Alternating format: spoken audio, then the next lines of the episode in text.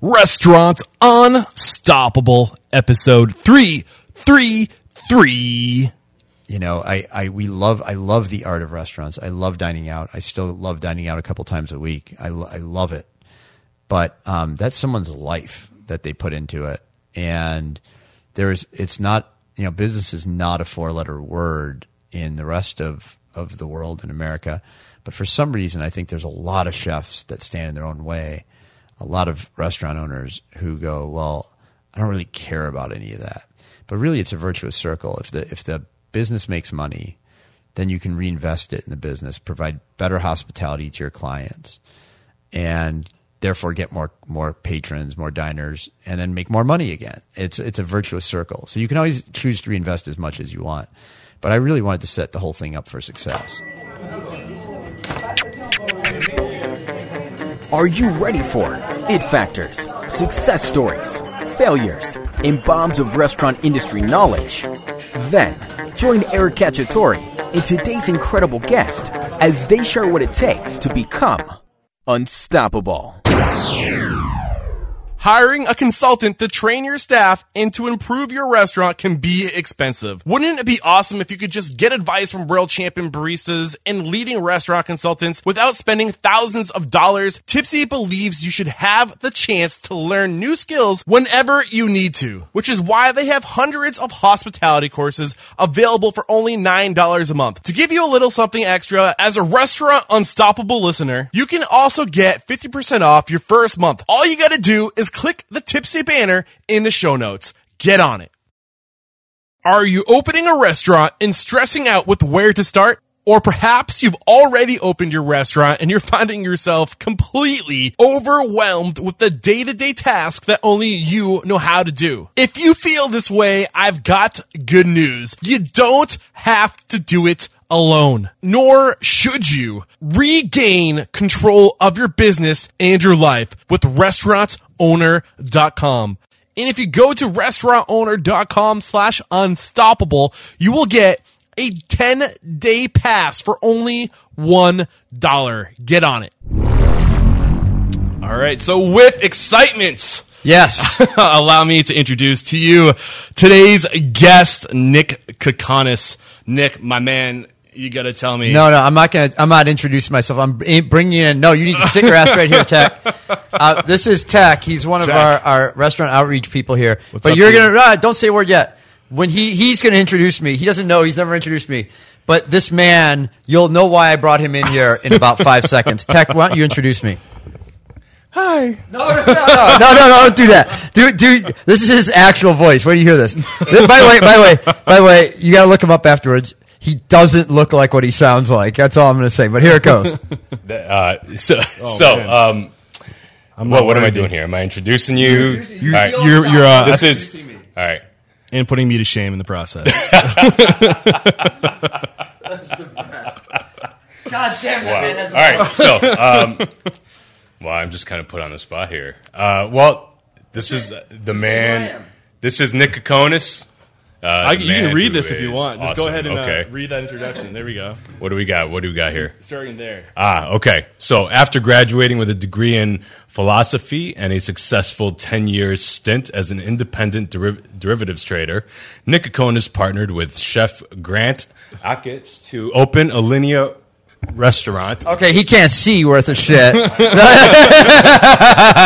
sorry. But no, it's okay. But you already served your purpose because, like, that was a really. You, All right. Am I dismissed? say goodbye. Goodbye. All right, the man has I'm the most. taking over. The I'm guy has the most over. amazing voice. I didn't want to So, steal your job. This guy is clearly unstoppable. I think we've answered that question. He's definitely uh, got a ton of energy. And I'm looking forward to this interview. But uh, let me start from the top with the introduction. Uh, after graduating with a degree in philosophy and a successful 10 year stint as an independent derivatives trader, Nick Kakanis partnered with Chef Grant Akatz. And I'm saying It's, that. it's- no, neither one right. It's uh, Kokonas and Achatz. That's okay. That's embarrassing. Um, no, it doesn't Uh, matter. You know, the printed page uh, can screw you up. So. I even watched a few videos. I thought I got it right.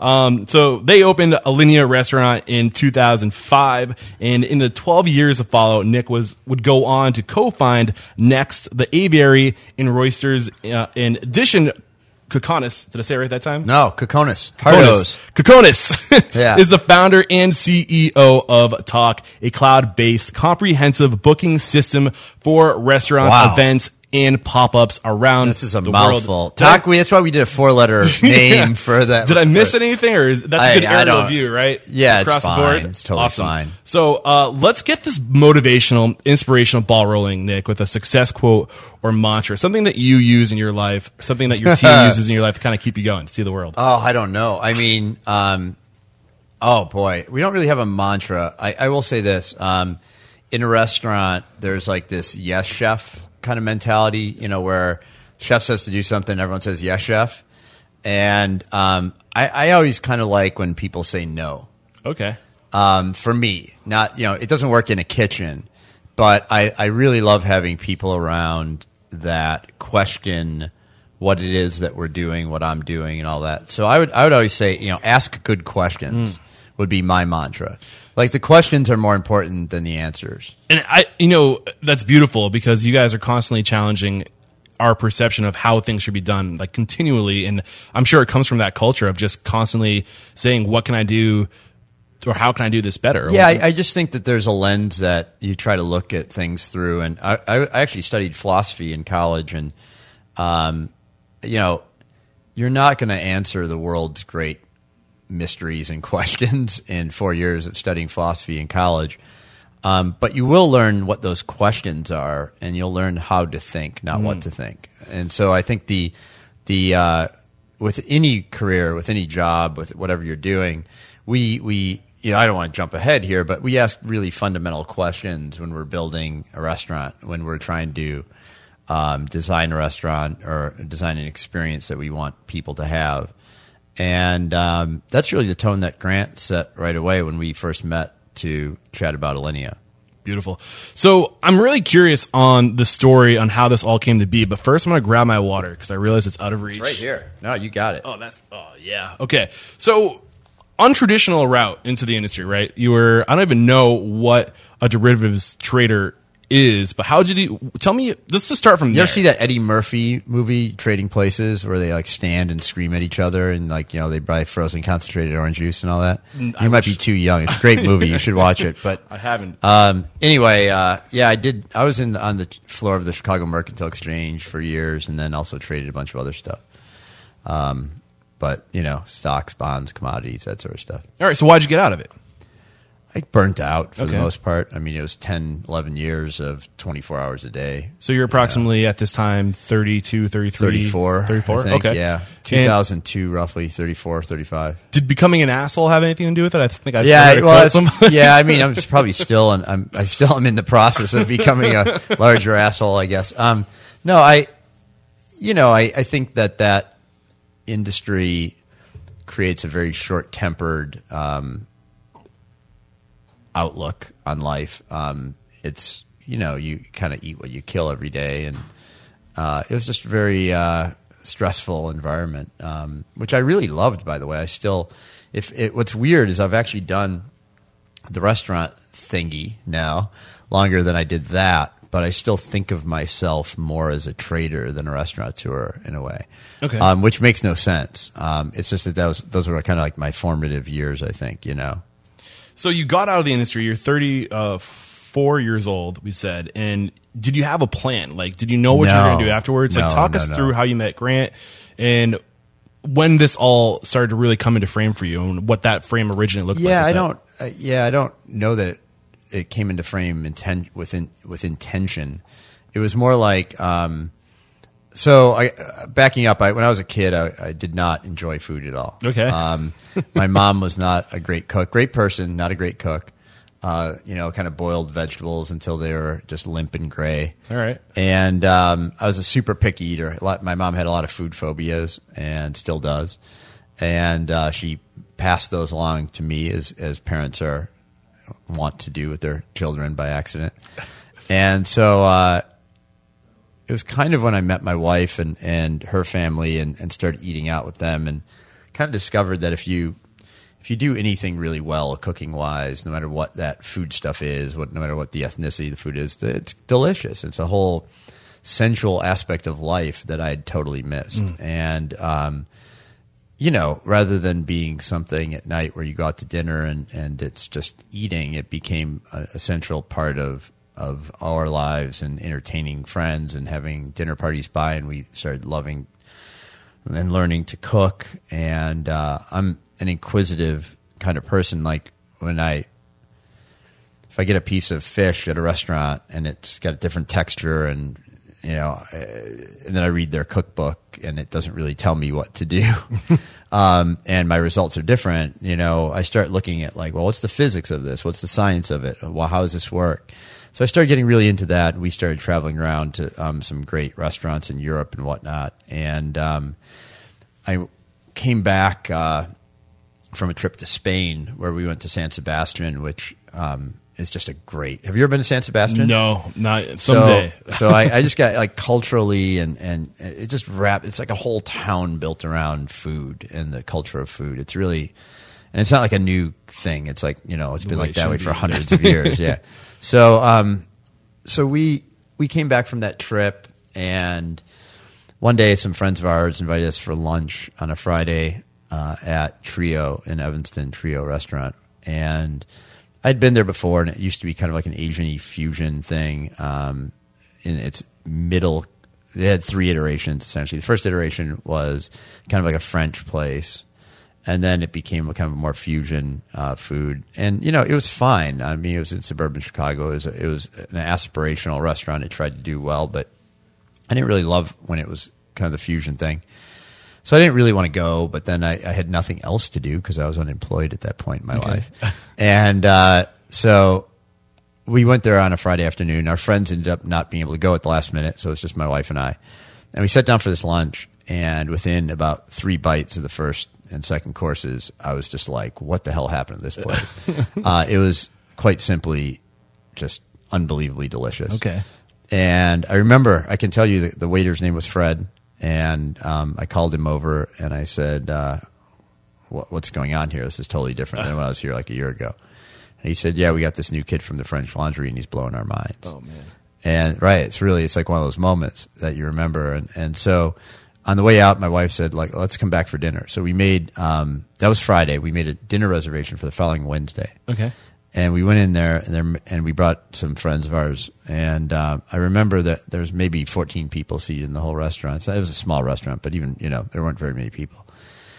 And course after course after course was different and provocative and delicious and fun. And it was just great. At the end, they couldn't really get rid of us. You know, it was Wednesday Okay. night. We were kind of drunk and just hanging there, and we were the last people in the place. And so, out comes Grant. Um, at the time, he was 27, I believe. Okay. Uh, and I was, you know, you're kind of expecting central casting of of a chef. You know, I don't, I don't know what I was expecting, but I just wasn't expecting Grant. So this is like 2003, 2004. Two, yeah, two, or three. Yeah, Okay. um, yeah, probably 2000, late 2002, I'd say. Okay. And so he he came out, and um, you know, he's this he's this earnest kid from Michigan. You know, looked all Americana Grant. You know, and back then he had like you know close crop, you know, ginger hair, and and uh, you know he he just was like, so how do we do? And he was asking really interesting questions. You know, getting back to that question Okay. thing he was asking us like, well, on that third course, you know, when that when we brought out that balloon of mozzarella, what what did you think that was? What was that? Why did that make you feel when you cut into it? Were you expecting, you know? And he was asking like, hey, I, I've been trying these new things, and I, I want to see what the customers felt like. You know, what, what was the emotional response? Not he was never asking, did it taste good? Mm. He knew it tasted good. he was asking, what was the emotional response you had when it came out? And so That's awesome. We we came back, you know, a lot over the course of the next year, um, and you know more so than you would normally go to a fine dining restaurant because every time we went back, um, he would he would do another six eight new courses in the midst of like some of the greatest hit stuff. And he was also writing a lot on eGullet at the time and so i would go on there and, and read his stuff and go like wow this guy's really he's a thinking chef you Okay. know um, and I had no, I didn't know any chefs. I didn't know like it wasn't like I was. I read you know books. I read Ruhlman's books. You know, um, and and and a lot of uh, MFK Fisher and and you know I I'd read a lot about wine and food. Okay.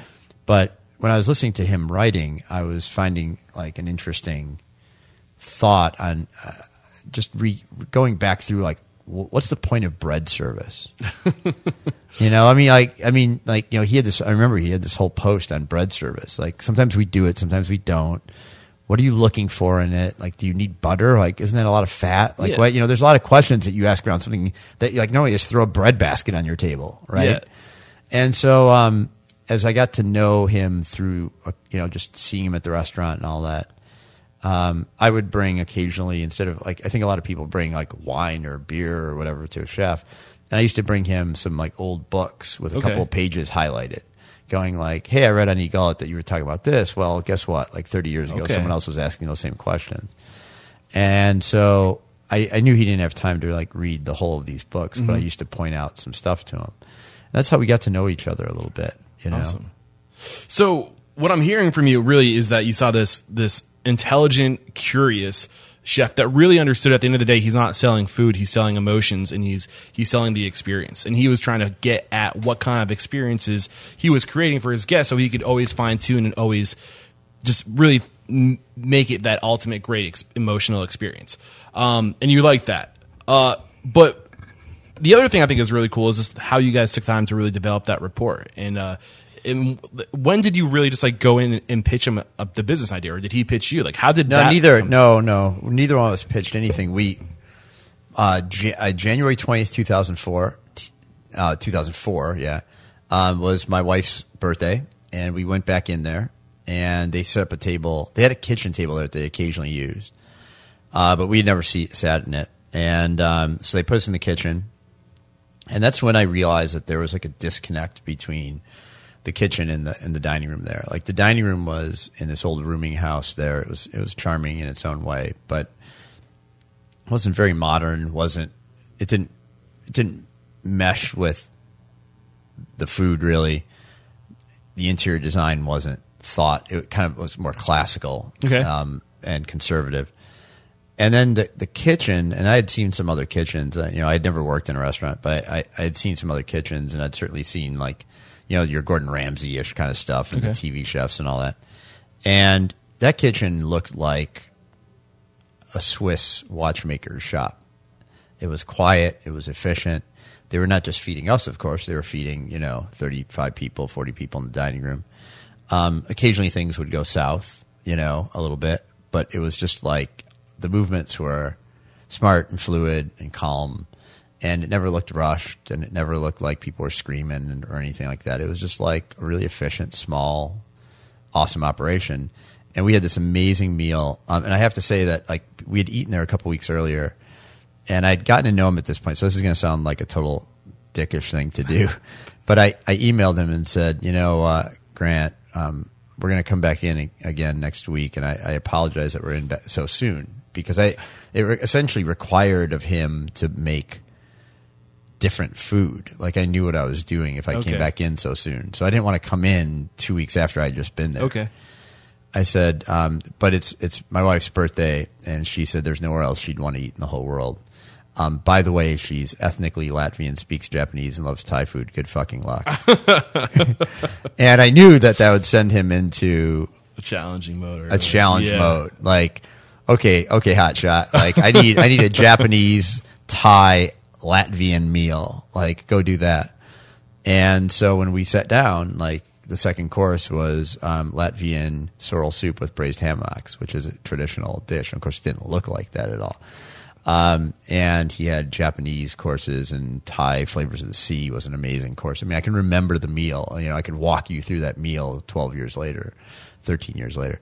And so at the end of that, he had been watching us. We'd been watching him. And he came by and I said, You know, Chef, I don't think anyone anywhere in the world, like any king or queen or anyone, had a better meal tonight. Wow. I said, and what I realize now is that there's a, a disconnect between your, your dining room here and your kitchen. And he kind of got defensive and said, oh, I think we have great service. I said, No, no, you do. You do. It's just not the same. So if you ever want to build yourself a restaurant, I'd like to help you do that. And he was like, You know, I didn't think that's what you did. I said, Oh, yeah, I've never built a restaurant before, but I've, I've done some other businesses. And, you know, if you ever want to do that, I, I would love to work with you on it. And that was it. Okay. And he just said thanks for, for you know coming in, and we said thanks for the meal. And um, Henry, the the owner, who's just a great guy, still friends with him, um, you know, let us out. And then about four or five days later, at six in the morning, I got an email from Grant, basically saying, you know, if you're serious about that, I'd like to come talk to you. I've had offers from restaurants all over the world, and you're the first person that said I don't know. He asked me like, "What kind of restaurant do you want to build?" And I go, "I don't know. I've never built a restaurant before." Okay. And he was like, "That's the answer he was looking for because he wanted to build his restaurant, Oh, Yeah, not someone yeah. else's restaurant." And so that was it. Like he came by the house the next day, and um, I was working uh, for a hedge fund um, part time at the time, and, and I quit. And uh, we decided to raise raise the money and build Beautiful. the restaurant. So a couple of things I want to just like touch on here. First, the idea that you've got to be. I mean, just to make an example of Grant, uh, he knew what he wanted to do. He had his visions. He had his ideas of what he wanted to do. And as soon as you start taking money from people, you you start losing leverage. You start losing the opportunity to make it your own. To really have that uh, creative expression that you could with somebody like yourself, who just says, "I don't care what you do. I just know that you're going to kill it." Oh, I, I very much cared. We, Well, I very much cared. Like, let's be clear though. Like, I wasn't saying, "Here's money, go do whatever you want." Okay. Like, it it definitely wasn't that. It was more like, um, I want to. I, you know, one of the things I said is, um, he brought me a business plan, and I, I kind of paged through it, and then I put it aside, and I said, I don't really care about that. And he was like, What do you mean? and I said, Well, you know, it's a template. You're a chef. You're not a business guy. Your spreadsheets probably suck. I, I need to know if we can be friends. okay. And he went, uh, but I'm not friends with the people I work with. And I said, well, we wouldn't be working for each other. We'd be business partners. Mm-hmm. And if you can't be friends with your business mm-hmm. partner, you're screwed. So um, I approached it very, very differently and basically said, like, look, I know how to put together things like an LLC, and I've worked with architects before, Yeah. and I know what a plumber contractor does, not like the kind that comes and fixes your thing under your sink, Yeah. but like the kind that like has to plan for you know a, a major construction project. And so I think a lot of chefs look at um, the design of a restaurant and they kind of go, uh, it, they look at it like an art project, right? And it certainly is that, but you also need to consider, um, you know, field demographics of where you're putting your restaurant. Um, what neighborhoods are you doing? What are the rent things? I mean, we we would drive through the neighborhoods and we'd have like heat maps of incomes and Really? things like, oh yeah, like I like I used tools that were from you know, Grant didn't know Chicago. Like he was from Michigan, and then right. he moved to California, and then he moved to Evanston. Okay. So when I was like, you know, he had an idea of like what that his big thing was. It needs to be a standalone building. It needs to have its own identity. Um, but it's really, really hard to find Yeah. a standalone building that isn't inside something. Like we looked at a giant space inside the Montgomery Wards building here, um, where Groupon's located now and whatnot. And ultimately, like you know, it it just wasn't right. It was too big of a scale for what we were trying to do. But like we talked through everything. I mean, you know, the very first meeting we have, and I've, I've talked about this a lot, is that the first question he asked me is why why do um, fancy restaurants have white tablecloths? So do you know this story? Well, I mean, I understand what White says about. Ah, oh, so you don't know the story. So this is good. I'm going to put you on uh, good Yeah. because I'm going to put you on the spot. So I'm going to ask you what he asked me. And don't worry, I didn't know the answer either. uh, why do fancy restaurants have white tablecloths? I don't know. Tell me. Because the table underneath is a piece of shit.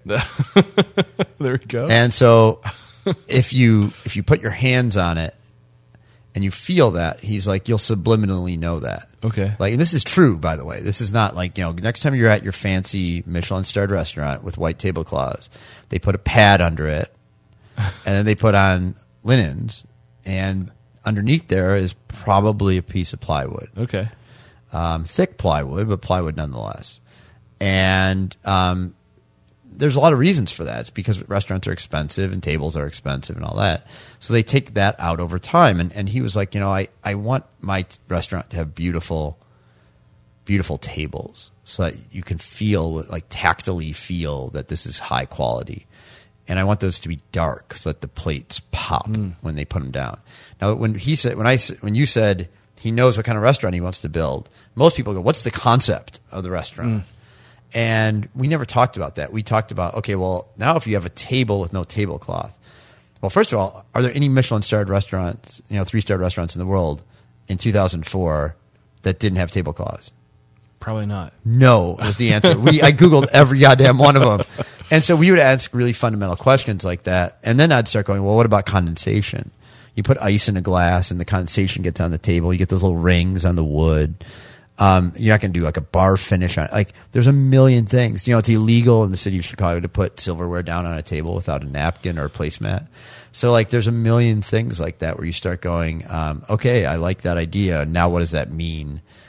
practically and do you have to felt like so we started buying plateware you know eight months later um, and some of it was sharp so that means we had to take steel wool and you know 240 grit sandpaper and all of our brand new china had to be buffed down so it wouldn't scratch the wooden tables so there's a million things that come from a simple idea like that um, one of the things that we asked was how do you greet people at a restaurant so I'll ask you. You go into pick just in, imagine any restaurant. First restaurant pops into your head. You walk in the front door. What happens? You see a host, You see a host. What are they standing at? A host stand, Stand. What's on the host stand? a computer or a piece of paper, or And? a pen And a phone, probably, Yeah, right? Yeah. So you get the old hand in the face with your finger up, saying like, you know, instead of being welcome and greeting, like, would you greet someone like that at your home? Absolutely not. No way. Yeah. So why is there a host stand? To, to greet the guests. Yeah, it's a fucking terrible way to greet guests if you think about it. Yeah, absolutely. Um, there, you know, having um, that barrier, like between, you know, am I going to grant you entrance to my place is not great hospitality. So what we wanted to do is create um, a feeling of warmth. Okay. And we started talking about like, well, how do you do that? How do you get rid of a host stand and all that? And what we realized was that if we just had an oh, like you walk in the front door and there's a person standing there, it could also feel a little creepy. And we would Yep. like role play this out. And then we built a, a 30 foot long hallway that put went from really high to really low, false perspective. Um, that was based kind of on the inversion of Chartres Cathedral. Okay. So I, you know, if you study, if you go to Colgate University and you take a liberal arts education, they force you to study, you know, uh, Renaissance architecture. and I never thought I'd use it, but what they did there is that they would create kind of doors that were smaller than normal. Okay. So that when you walked into a cathedral, um, you you come into a, a, a very short area, a small door. You open a small door. And then you come into the grandeur of the cathedral, and you're made to feel small before God. It's a very intentional architectural thing. What we wanted to do is is do the opposite. We wanted you to walk into something with high ceilings, walk down the rabbit hole, not sure which door you're supposed to go in, and then by creating that tension, thinking maybe I'm not even in a restaurant, I'm not even in the right spot. You have Yeah. to walk 40 feet before you even get you know a door pops open. Then all of a sudden you're greeted. You relieve that tension. Yeah, I am in the right place, and this person just greeted me by name It's like building suspense. Like it's building like- suspense. Yeah, yeah. It's like you know, it's like every great movie, every great play you see, the music crescendos and all uh, that stuff. Yeah, yeah. So we do that, and we did that. That's just one example. We did that step by step of every piece of the Oh, experience, and then we figured, okay, if that's what we want to do, how do we, how do we make that happen architecturally? How do we do that physically in the space? How do you put enough people through every day so that it works as a business as well? Like every chef in the world wants a forty seat restaurant with a garden in the back. Mm-hmm. And I've seen so many business plans for a 40 seat restaurant with a garden in the back. And the answer is unless you're going to charge double, you can't do a 40 seat restaurant with a garden in the back and expect to make money. Yeah. So one thing like that I have noticed just listening to you talk up to this point is you're always kind of challenging the standard uh, and really looking at things in a different way and not trying to create another Michelin starred restaurant, but trying to create your restaurant together with Grant to be really unique, to really be special, and you also really pay attention attention to the little, most minute things. So, I mean, is that why? Is that the, that attention to the detail, the uh, attention to just really the emotion of the, the guests that you think has contributed to your success, plus maybe you're constantly challenged, like challenging reality and our perception of reality? Like, what is it exactly that you think has brought you to this level? Well, it's got to be fun and delicious. so everything I talked about so far sounds like pretentious bullshit, right? Um, and it would be if you took it that seriously. So you have to build that hallway Okay. and then not talk about it. Yeah. You know, like the people have to just experience it. Um, but if it weren't fun and delicious, even at the Michelin three star level, um, has to be fun and delicious. Okay. Um, the delicious part I knew that has nothing to do with me. Okay. Like, uh, uh, let's be very clear. Um, Alinea was Grant's dream since the time he was a little kid. It was not my dream. I was a person helping him try to get to Okay. that dream. Um, but and so the fun part is very important too. It's the attitude that your staff has. Mm-hmm. It's not being pretentious and looking not looking down at the guest. It's it's going on the journey with Yeah. them. Um, all of those details are important, but more than anything, I think what it is is that we we consistently just do whatever it takes to make it happen. Okay. So I think a lot of people will not try something because in a restaurant because it's hard or it seems not reproducible. So a typical example would be like we used to have this course called Lamb 86. Okay. So the chefs at one point um, did a uh, kind of do this thing that Grant calls flavor bouncing. So they go like, okay, well, what what goes with lamb? You know, and people go like, well, mint jelly, you know, and and and rosemary, and they start going through the list of all these different things, right? And between all the chefs, they came up with uh, 86 different flavors that complement each other and lamb. Um, and normally, what they would do is they would then take like 10 or 11 or 12 of them and play with them and manipulate the textures and whatnot to, to make that dish up. And this time they said, well, let's just do something crazy. Let's make all 86 of them. And so they did every single one, every single thing you could think would go well with lamb. Um, in in different textures and forms and beautiful little artworks and whatnot. And instead of, and then they put it on this glass that was like they made a template out of out of tape underneath it. They literally had fish tackle boxes with all the mise en place because there's 86 different things. Wow. And so the first time they do that, they do one of them and then they prepare lamb, you know, four ways. And it's a mix and match. And they they made one and it was so beautiful. And they literally like look at each other and they go, "How in the holy hell are we going to do 28 of these a night?" So like each table would get, you know, 86 ingredients in the middle and then everybody would get the lamb and they could like go at it. And you know, doing that first one probably took 3 days Really? Wow. and you go like, "There's no way, there's no way we could do this," you know, uh, you know, and then you just break it down. You Yeah. just, like from there you figure it out, and that happens with every single thing. Like the way we do our food costing now is completely different Yeah. than anybody in, else in the industry. The way we do our labor, um, you know, planning is totally different. Well, I mean, what's let's talk about that. Just the the the power of the mind, the power of the creative mind. When you say, as soon as you say no, that's not possible, or no, we can't do that, your brain your brain shuts off. But when you say, how can we do it, and get creative and really look at the possibilities, it's amazing what you can accomplish. Yeah, I mean, there's that. yeah, I mean, as long as you're not breaking the rules of physics, right? You know, if you you know, there's like the laws of physics are kind of uh, you know immutable as we know them. I'll say that, but Okay. but we're not going to solve those in a kitchen anyway, right? Um, and so at the at the end of the day, you know, we've had some pretty harebrained ideas brought to us, and I'm like, yeah, I don't I don't actually think that's going to happen, you know. So there are times, of course, where you say no, but you know, it's more like we want to make food float. Okay. And like a lot of people wanted to make food float. And I saw other people kind of use magnets and this and that. Well, there's a lot of times we, we thought of all that already. It's a good first idea. And it didn't really work because it wasn't playful, it wasn't fun, it wasn't delicious. Like it needs to be all these things. Yeah. And eventually one day Mike Bagale like came up with the balloon that's on the cover of, you know, all these magazines and mm-hmm. whatnot now. And it was playful. Like when you're a kid and you have a birthday, they give you a balloon. And all of a sudden he came up with an edible one that would actually float. Um, it wasn't what we thought of when we thought of floating food. You know, I mean, like, you know what I mean? Um, it, it, it, it- but it, but it worked because it was playful and fun and, and the concept was so simple. So every great idea looks obvious in hindsight, and so you always want that one where going, oh yeah, that's it. Mm-hmm. Yeah. like, and you know it when you see it. You know, Yeah. So Nick, I'm really curious about uh, kind of like how the the relationship worked together because you said that this was Grant's vision, his dream since he was a little kid, uh, and you helped him do it. So, what role would you say you played, and like what lane were you in during all of this? Well, Like, different different ones at different times. For Linea back in 2004, I didn't know anything about restaurant service at all. Like So- I, I literally not spent a minute working in a I restaurant. I think there's a, a lot of people that might be listening to this who have always dreamt of opening a restaurant, who want to do it, but might be in the same situation you're in, where you di- you didn't have any experience doing it, but you still provided a ton of value to the, the group. So, Well, Like- know, so there's there's like you know a lot of times I still help a lot of chefs that are friends and whatnot. Um, a lot of people come to me now, and and what I'm always amazed by is that uh, if you're a great chef, a truly great chef, chances are you don't know shit about accounting.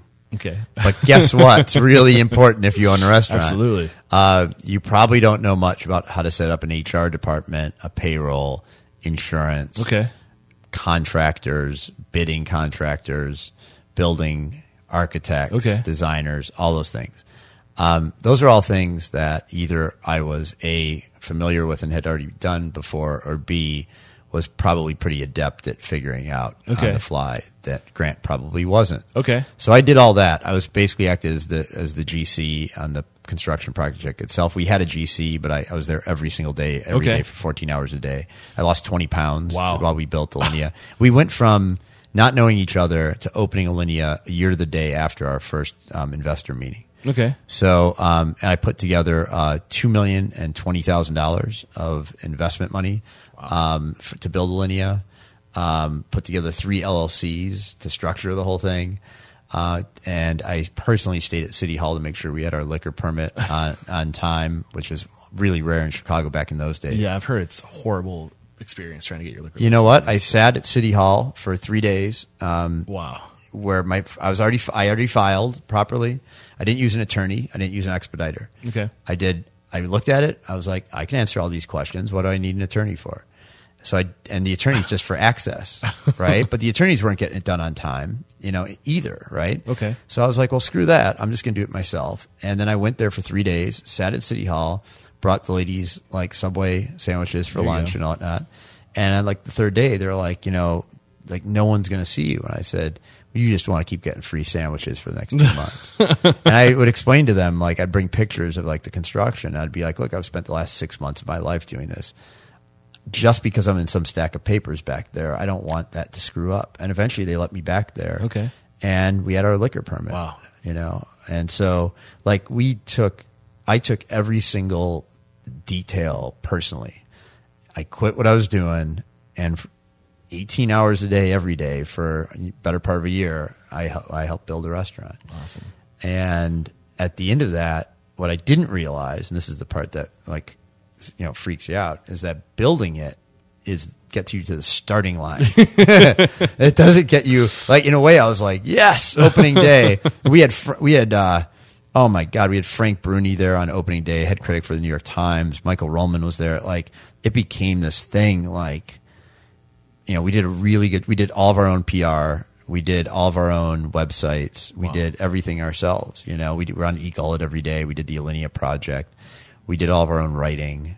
Um, I, I was very much like we had a PR team. Uh, we had a person we hired for PR for like four months um, because ultimately I was like, well, I can write that. Like, Okay. you know, so we were super hands on, both of us. So, I mean, it sounds like you you were the two of you were very clear from the beginning what lanes you'd be in. So he could focus on the back of house. You're focusing more on, on the the front of house contracting. Not front of house. No, I didn't do any actual front of house. Well, I, again, I didn't yeah. know how to do that. I did all the business okay, part. like yeah. the back of back of house. Then, Yeah, I call it the other back of house. Yeah, Um, so you guys had your lanes, um, and you were focusing on the detail, and it took you six years. Was it six or seven years to, to open another restaurant? So, Yeah. I mean, what was going on during that time? Well, he almost died. Well, that that that that- yeah, that that, that sets down. you back a bit. Um, no, you know, I I thought when we were building Alinea that this would be a nice interim project in my Okay. life, right? Because what do I know about running a restaurant? So it helped this amazing young guy build his dream place. It would open, and like I wasn't drawing a salary after it opened. I figured like I was the largest investor. I didn't want to be one of those people that like looks at it like there's a lot of restaurants where the investors think of it as their living room. Mm-hmm.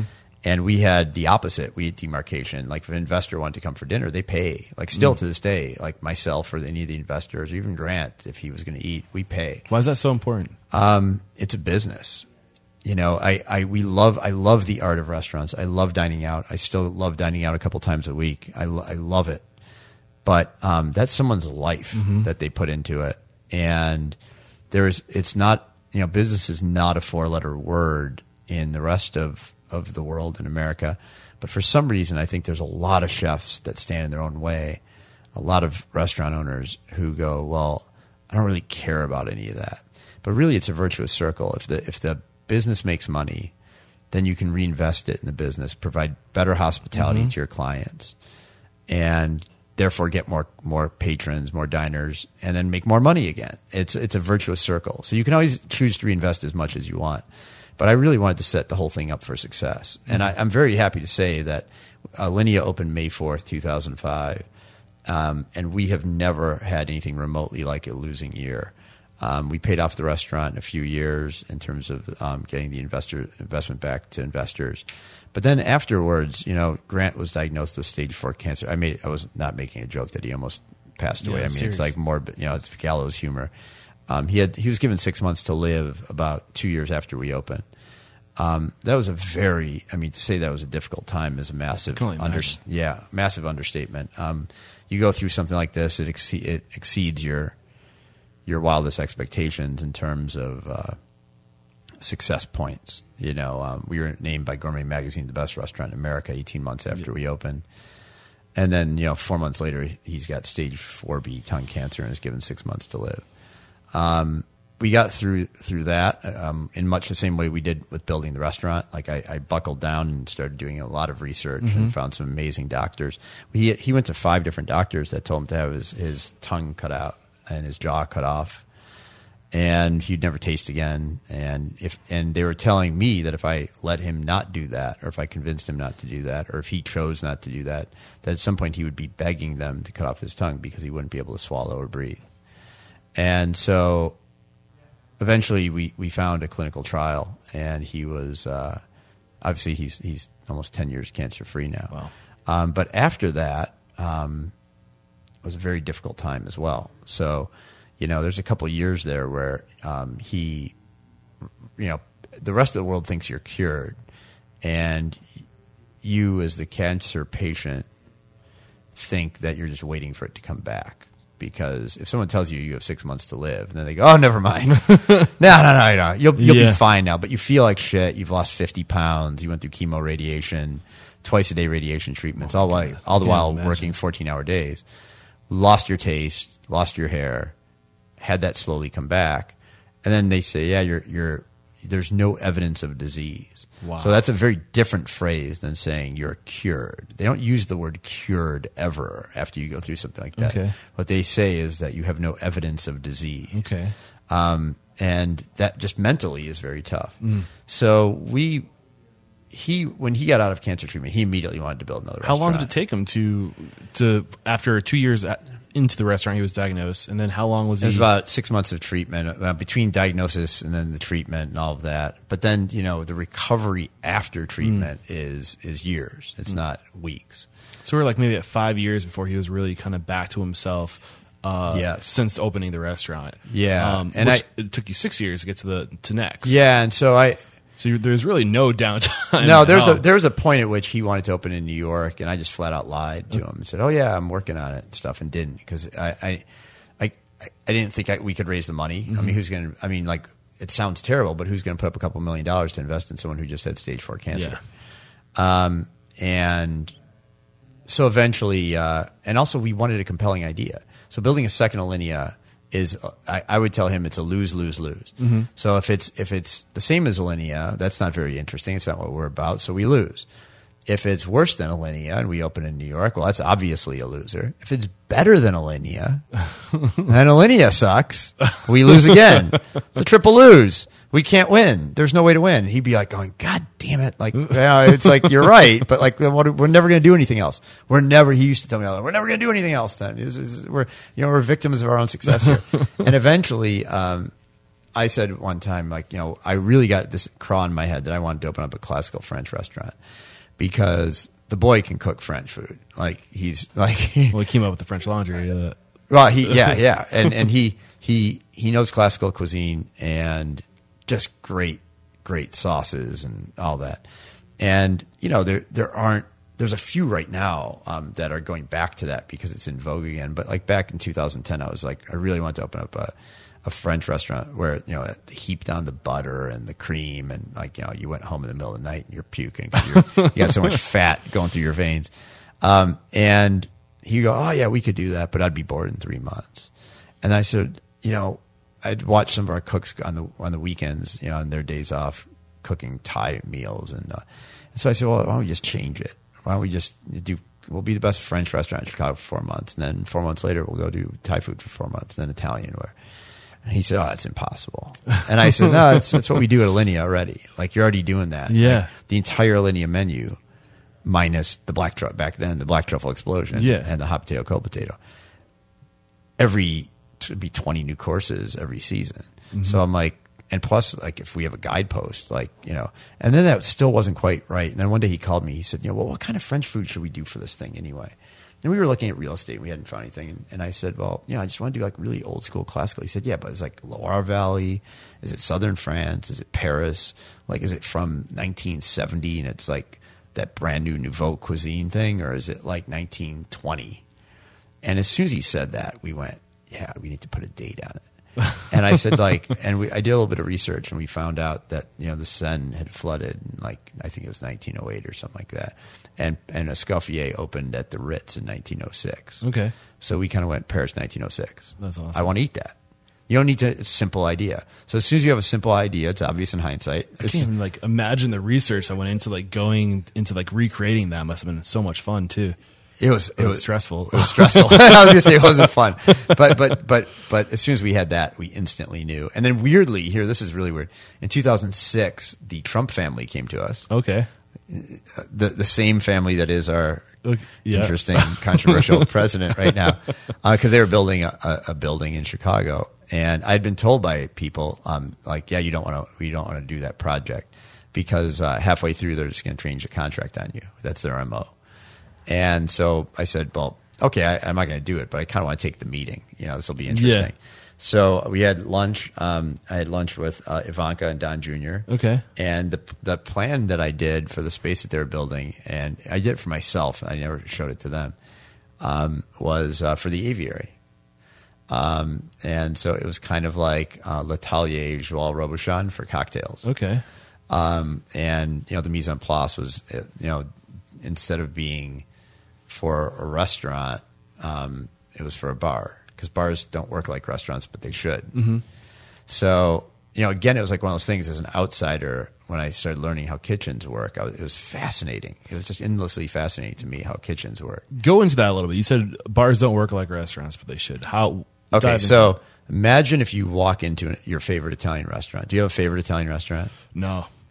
You need to find one. Okay, you need to find one. I should find one. so, So, let's say you walk in. Imagine your imaginary uh, favorite Italian restaurant, and you walk into the kitchen and you say to the chef, "Well, yeah, I'll have the, uh, you know, the the veal bolognese, and uh, my wife is going to have the the trout, and my uh, son's going to have, you know, whatever lasagna."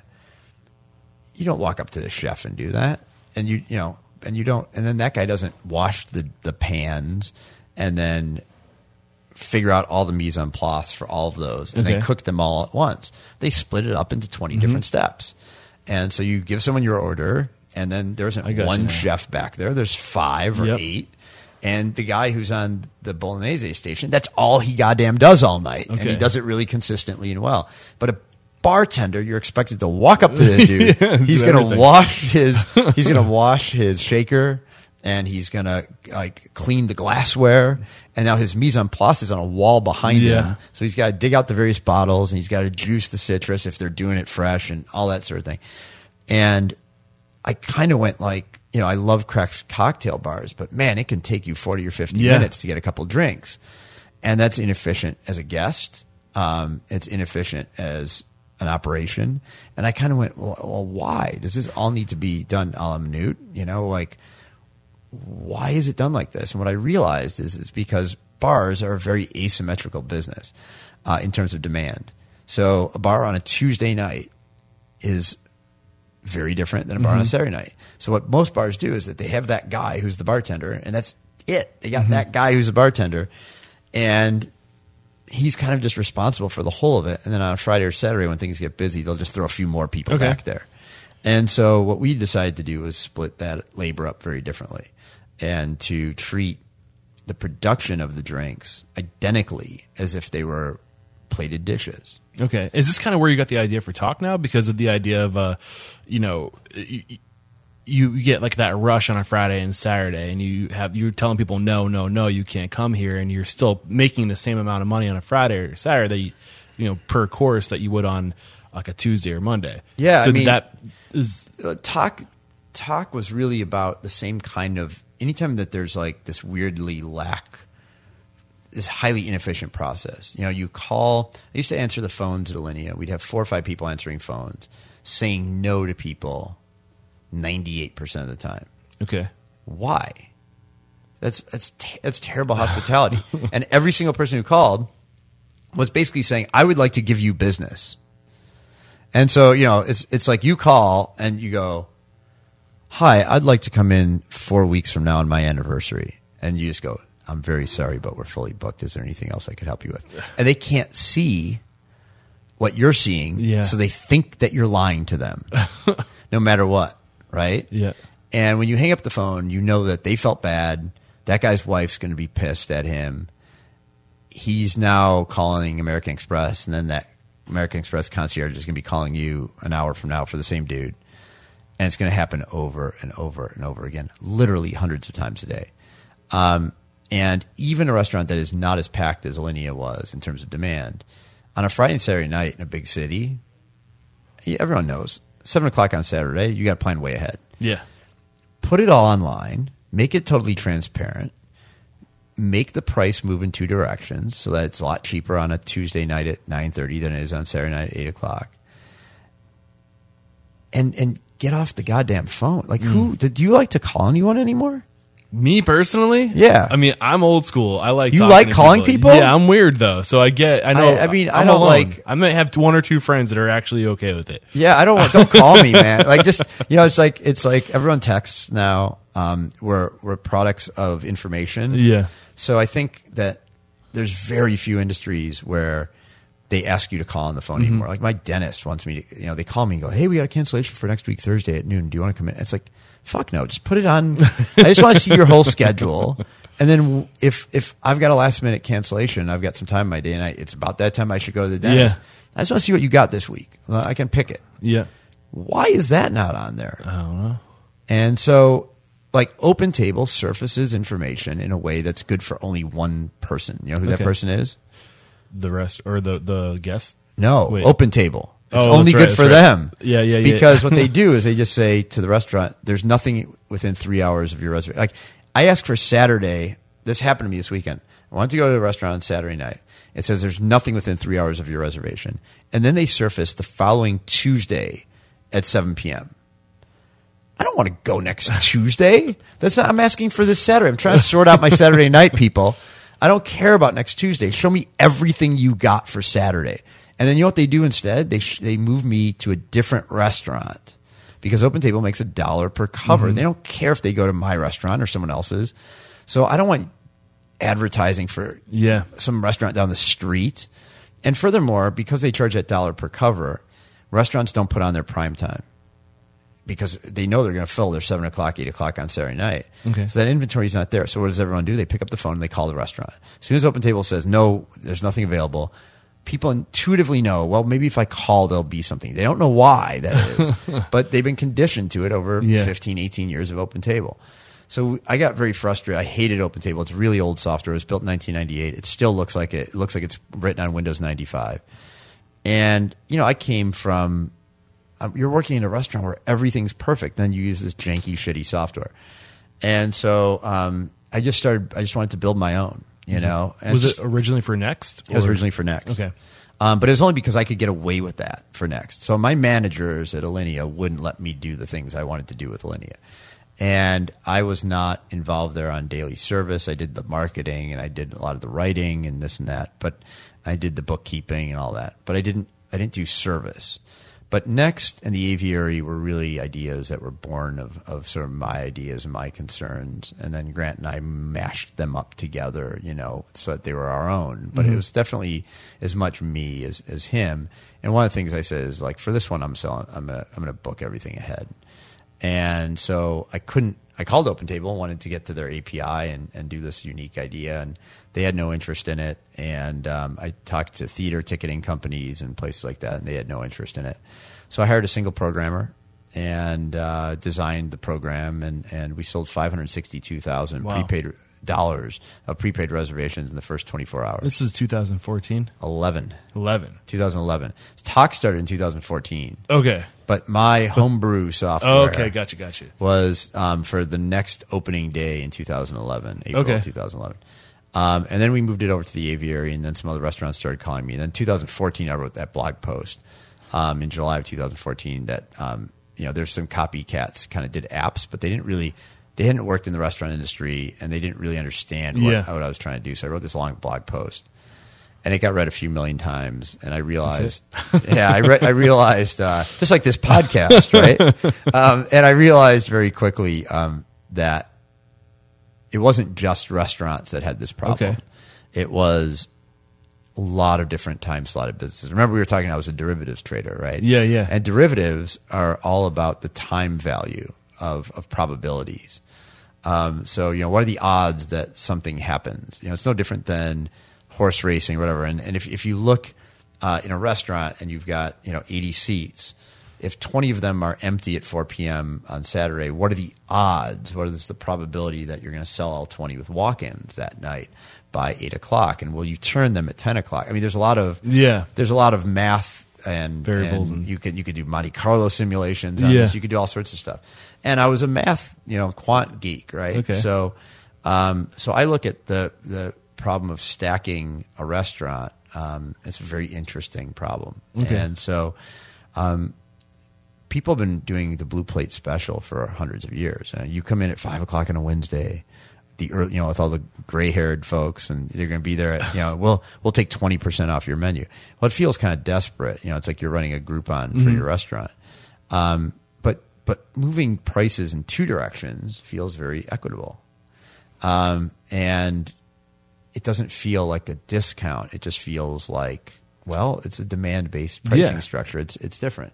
So we did that, and we did that with tremendous success. For a li- for next first year, we didn't just sell every table every night.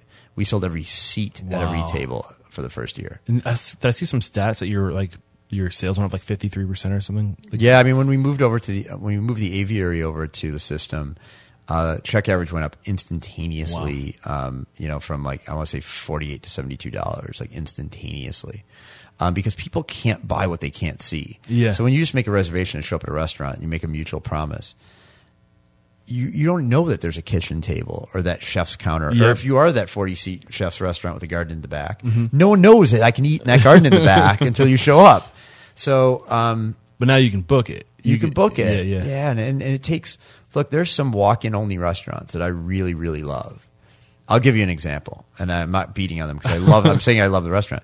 Statebird Provisions in San Francisco is Okay. a great restaurant. Um, it's a walk-in only policy, and there's like a line that forms two hours ahead of time.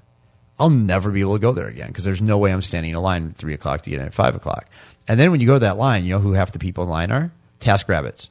Okay. There are people who go onto an app and they just hire someone to stand in line for them. That's no more equitable or, or whatnot either. So, you know, it's like just adjust your pricing so Mm-hmm. that I don't want to stand in line. I'm happy to pay a little bit more on a Saturday night. Yeah. I'm happy if I come in at 11 o'clock on a Wednesday to pay a little less. yeah.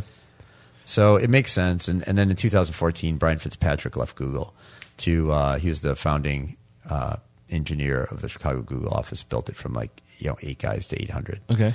and um, he read the blog post and I emailed him and said, you know, as someone I knew and uh, you know we kind of geeked out over stuff together and I I uh, said I think this is a viable business. I think the industry is ready for it, but I need to completely rebuild the software. Okay. Um, and so we we started the company in, in December 2014. Last November, we closed a seven and a half million dollar funding round. Um, we have 34 employees right now, and Tock is I being think I used. met all of them. Just Yeah, probably you've met a lot of them. Yeah, um, and we I think uh, Tock is now in 15 countries Wow. and 45 cities, and we just now started a sales and marketing department. Like all that happened organically. Um, we've processed last I looked about 180 million dollars of prepaid reservations, and that's for, you know that's in an industry that everyone said you'll never You're just getting started. pre-sell a reservation. I would anticipate um, we're doing about 15 million a month right now, about 500 thousand dollars a day in prepaid reservations for other restaurants. I would anticipate that next year um, that will go up to something like a million and a half dollars a day. So we could get to like a billion dollars in prepaid reservations through the system. Man, I- within the next year or two. I just I'm curious what you're going to do with that. Like having that be is it? I mean, it's, it's a different business from what you have with the Alinea Restaurant Group. Um, but what that what the doors that's going to open up for you and partnerships for the future, I can only Well, imagine. I, I can say that one of the coolest things is that I have a window into the restaurant industry that I think almost nobody else in the world does. Um, because I've talked to probably 250 restaurants and restaurant owners in the past year, ranging from your mom and pop pizza place to like you know I think we have like five Michelin three stars on the system right now. So um, people like Thomas Keller, Heston Blumenthal, um, Daniel Humm, and Will Guidara at EMP. Um, Dominique Crenn is on the system. You know, we have all these great, great chef operators on the system. So we're taking the best practices of all these different folks and baking them into the system. So even if you're that that pizza parlor with a twenty dollar check average, and you have no desire or aspiration to ever get a Michelin star, and most people do not. Um, you still get like the daily service reports that they get at Eleven Madison Park. You get at your restaurant, and guess what? They thought through that with great detail. They provide great hospitality. All those hospitality notes are baked into the system. So we, we take the best practices of the best restaurants and then and then make it easy um, to hit just a big old button on your screen and have it pop out automatically without any labor. We save at our just Alinea alone, we save about four hundred thousand dollars of labor a year just on all the processes wow. that Tock takes care of. I need to know: Are you are you a hard stop at three o'clock, or do we? No, have no, no, time? you can go- go Okay, cool. Um, man, there's so many things I want to touch on. You've just painted such a beautiful picture on the just how this all came into frame and like the value of Tock. We've just learned so much about. But I, I kind of want to know, like, if you could just like narrow it down to like three, like just huge aha moments for you or just big takeaways about what you know to be true as far as what it takes to be successful in this industry. Wow, that's a that's really that's really hard. Uh, that's really hard. Um, I'm going to do it without uh, without making it just like three or whatever. Um, but I, I I will say that the first big mistake, which is super obvious, and the reason that I spent so much time with Tock was because nobody nobody thinks of how to what I was talking about a little earlier, which is how to how to um, how to book a restaurant. And when I mean book it, I mean your booking template at night. Um, I, I looked at one restaurant uh, that was starting to use Tock, and they literally put, I think they had like 22 tables in the restaurant. They would sell um, one table every half hour. Wow. And I was like, what's that? Then I looked at another restaurant and they would just flat seat everything all the time. So they would just go like, if we got 80 seats, let 80 people in whenever the hell they want to come in. And that's because Open Table has this flex table Yeah. function where you can hit a button and say like, well, my average turn is an hour and 20 minutes. And so if someone books at five, we'll make it available again at, you know, six, Yeah. 630 with a 10 minute buffer. And then again at, at, you know, uh, eight o'clock or whatever. Um, and that's really bad. I call it the flex table clusterfuck because um, essentially what you're doing is on a weekday, if you think about what's going to happen, is that everyone's going to dine kind of early, Okay. and then you're going to have all your turns at the same time. On the weekend, your prime, everyone's going to book prime time. Mm-hmm. It's going to backfill towards from seven o'clock. If you have a two hour time, it's going to backfill to five o'clock, and no one's eating at five o'clock because they're Yeah. still at work. You have to take control of your template every night, and you have to make it different on a Tuesday than a Saturday because they're freaking different days of the week. I feel like I'm like Louis C. Garrison. Like it's like Tuesday starts with a T and Saturday starts with an S. um, they are completely different. People get way more drunk and spend more money on Saturday. Yeah. Like we all know those things, and yet We don't do anything. if you about yeah. well if you look at every other system booking system they have one template it goes forever into the future and every fucking day is the same well that's not the way the world works. Mm-hmm. we know that your friday night you you treat your body differently than you do. You abuse it far more on friday than you do on tuesday because wednesday you need to wake up early. Um, and so consequently um, that's number one. People make that error tremendously Yeah. over and over again. I see it all the time. Um, when we show them what Tock can do, they don't even understand why you'd want to do that, which blows my mind. Um, and when I explain it just as I did, like they're kind of like, "Oh yeah, duh!" Like didn't know you could do that. What what should we do? Like they don't. They kind of go, "Well, what what should we do?" And I'm like, "Well, your Tuesday you got to treat it differently than Saturday." So I ask people to think about like you know when you book your restaurant, like um, you know accommodate walk-ins, don't prioritize them. Try to plan. You Yeah. know. Um, I, I think the second thing, uh, so I'll leave that one go. Okay. um, the second thing, um, that one sounds self-serving, but it's not. It's not that I'm trying to sell Tock. It's that I built Tock because no one else could do it. Well, here's the It thing: you built it for yourself. So it's not I like built it for myself. Yeah. right. So you solved your problem. And- Right. So um, the second thing is that I think people look at, at food costs and and labor costs very strangely. Um, everybody knows their food cost percentages. So if I go into a restaurateur, uh, there's three percentages and a number they'll know, you know, or two percentages and a number. And that is if I say, "What's your food cost? What's your labor cost? And what's your check average?" they will be able to go like, well, my food costs run 32%. percent My labor cost is 35%. My check average is $42. They know all that, and all three of those are meaningless. You can't take percentages to the bank. You want to double your check average tomorrow? Double all your prices on your menu. Of course, you might not have any demand, but your check average will now go to $84. Yeah. Uh, so what you really want to figure out is your revenue per seat minute. What's your yield? Um, and you want to beyond that understand on food cost percentages. You want to look at it and go, what what are your dollars per cover that you're spending? Okay. Because if I go to um, a chef and I say, "Hey, your your last month you ran 38% food cost. That's way too much," they're gonna go like they're just gonna look at the most expensive thing on on their on their current menu, and they're gonna go, "Well, I guess if I'm getting this grade of beef, I could go down a Yeah. grade and I'll save like this many dollars." That takes quality out. Like that's mm. not what you're asking them to do. What you're actually looking to do is be more efficient. You're not looking to cut quality or raise. You know, look if you raise prices, guess what? Your food cost percentage goes down. Mm-hmm. It's just a numerator denominator. and It's a bad way to look at it. The way that we look at it with with all of our chefs is that we show the dollars that they spend per food category and by vendor every week in what's called a Marimekko chart. It's this, it's like this beautiful little chart. It shows 100% of all their spend. And it color codes it by big old boxes, you know, and, and dollars. And so if something, if they spent $80,000 that, and uh, that week on some food and $20,000 on something else, that box is four times the size. It's very visual.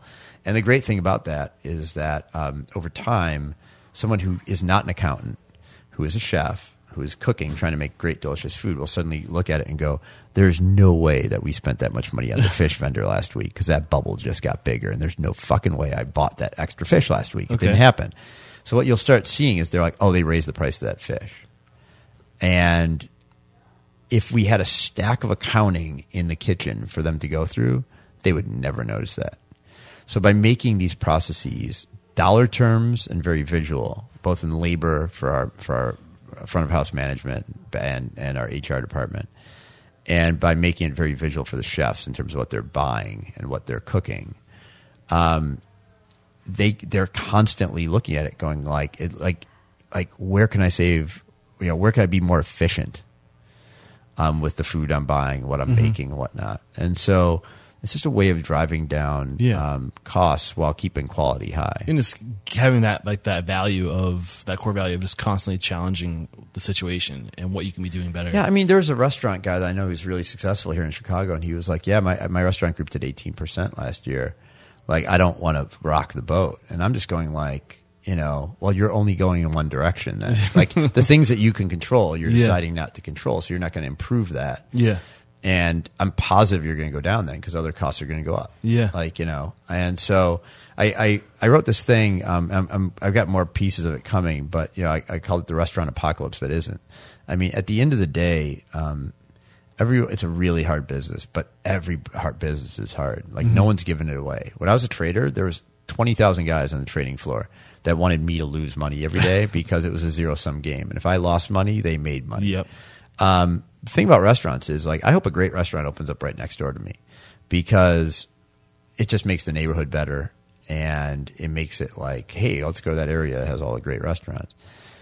Um, but I see so many restaurant owners getting in their own way on stuff, you know, and at the end of the day, they spend money. Um, and uh, this is my third point: learn to use, learn to do what we're doing here right now, right? Like, so uh, I'm going to set a little scene here for you. We're in my office uh, here. We got kind of these lofty, like former apartments above the restaurants and um, he's got a laptop. He's got a mixing board. He's got some professional. We got our own little. we got our own little studio. Here. There here. will be pictures in the in the show. Okay, notes. great. Yeah, so we got our own little studio here, and you know, using social media, using getting your message out in a manner that you control, and then owning the means to do that, Mm-hmm. which is why I'm pointing out your equipment here. Um, it look it's really nice equipment. Thank you. Um, in 30 years ago, this was a radio studio, and it would have cost hundred thousand dollars, right? um, so similarly, we have our own photography and we deal with our own websites and we don't hire outside consultants and we do Facebook and Instagram targeted advertising for our restaurants. Um, we sure we get a ton of great press and I'm really happy for it. But when you sat down here, what did I say? I'd rather do this than the New York Times. Yes. Should I have not said the New York Times? no, it's totally fine. It's, I love the New York Times, and I love it more now than ever because we need it now more than ever. But um, at the same time, I would I will sit down and do a podcast or a blog every single day. And one of the things I did for years and years and years is I set up Google alerts for all of our restaurants. And every day when I'd get some random blogger or some random reviewer, um, I would write to one person a day saying, "Hey, thanks for you know I saw that you put me up on your your blog, and you know maybe they've got like ten followers, mm-hmm. and then I would write to them, email them, and say like I'm so glad you enjoyed your time at Alinea. Like I do hope you come and see us again soon. Oh, and by the way, like you know we got this picture of you while you were there that you might like, and people were like blown away, and and I did that to one person a day for like ten straight years, mm-hmm. and that's better than any you know four thousand dollar a month PR company you could ever hire. Because they don't care about you the way you care about you, you know, and they don't care about your customers the way you do. So those are my three things: learn how to deal with your food costs in dollar terms, learn how to book your restaurant, do your own PR. It's great. It's all been great. And uh, we're going to take a quick break to thank our sponsors. We'll be right back. Whether you're just getting started in the restaurant business or if you're a seasoned veteran, there's always something new to learn. That never ends. but what hasn't changed is the time you get to learn. Typsy has taken everything you need to know and put it in one easy to access location. With Typsy, you can learn what you want, when you want, by accessing an incredible library of video courses on topics like food and beverage, service, marketing, and business operations. It's basically a one-stop shop for everything you need to run a successful restaurant. You can also use Typsy as a staff training tool. Through the management platform, you can select the courses that matter to you and schedule them out to your employees in a few simple clicks. Individual memberships are only $9 a month, and as a restaurant unstoppable listener, you receive an extra 50% off your first month. So what are you waiting for? For $4.50, you can have access to this incredible resource right now. Just find the Typsy banner in the show notes. After studying over 300 successful restaurant professionals, I've discovered that to be successful in the restaurant industry, you need skills that go far beyond knowing how to cook. All of our guest mentors are damn near experts on business operations, systems, and culture. That is not a coincidence. That is what it takes to be successful. This is exactly why I tell everyone I know who wants to open a restaurant or is in the restaurant business to get a membership to restaurantowner.com. For only $29 a month, you have access to over 300 templates, including business plans, checklists, forms, manuals, and procedures. In addition, you have countless resources at your fingertips. To join a community that has helped over 40,000 restaurant owners make better lives for themselves, head over to restaurantowner.com slash unstoppable. And because you are Restaurants Unstoppable listeners, you will get the first 10 days for only one dollar. Again, that's restaurantowner.com slash unstoppable. All right, we're back.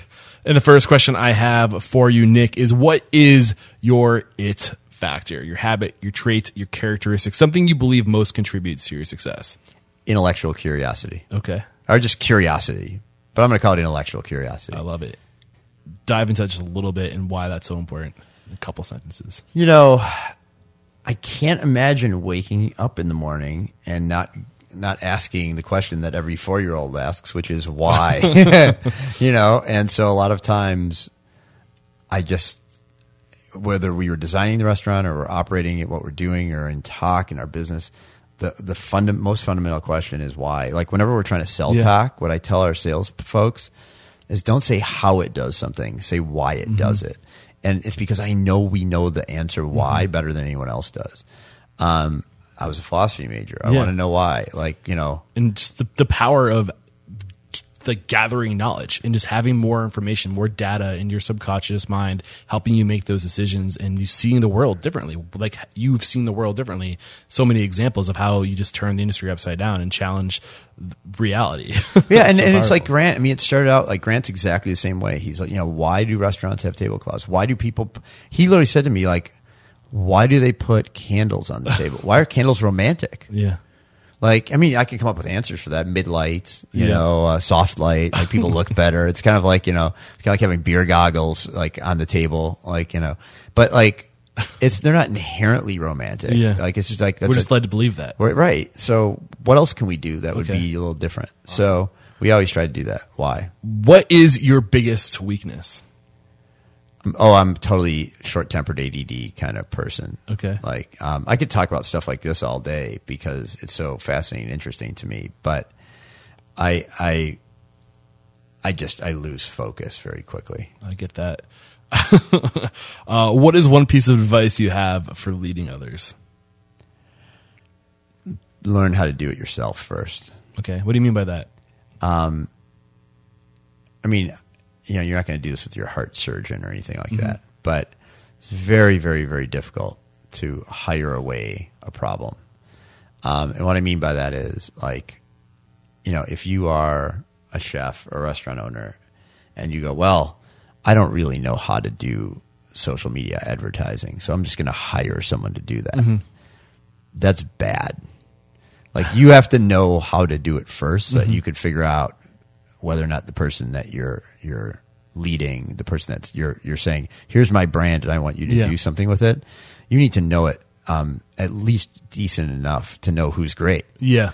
Um, and you know, I always tell people like, and they're like, yeah, I, I don't have time for that. And I was like, make time for it. Like, you know, it, it's not a lot. Like, you know, spend five, six hours, eight hours, you know, a week learning something. So I always try to, um, to lead from a point of knowledge or at least know what I'm ignorant of.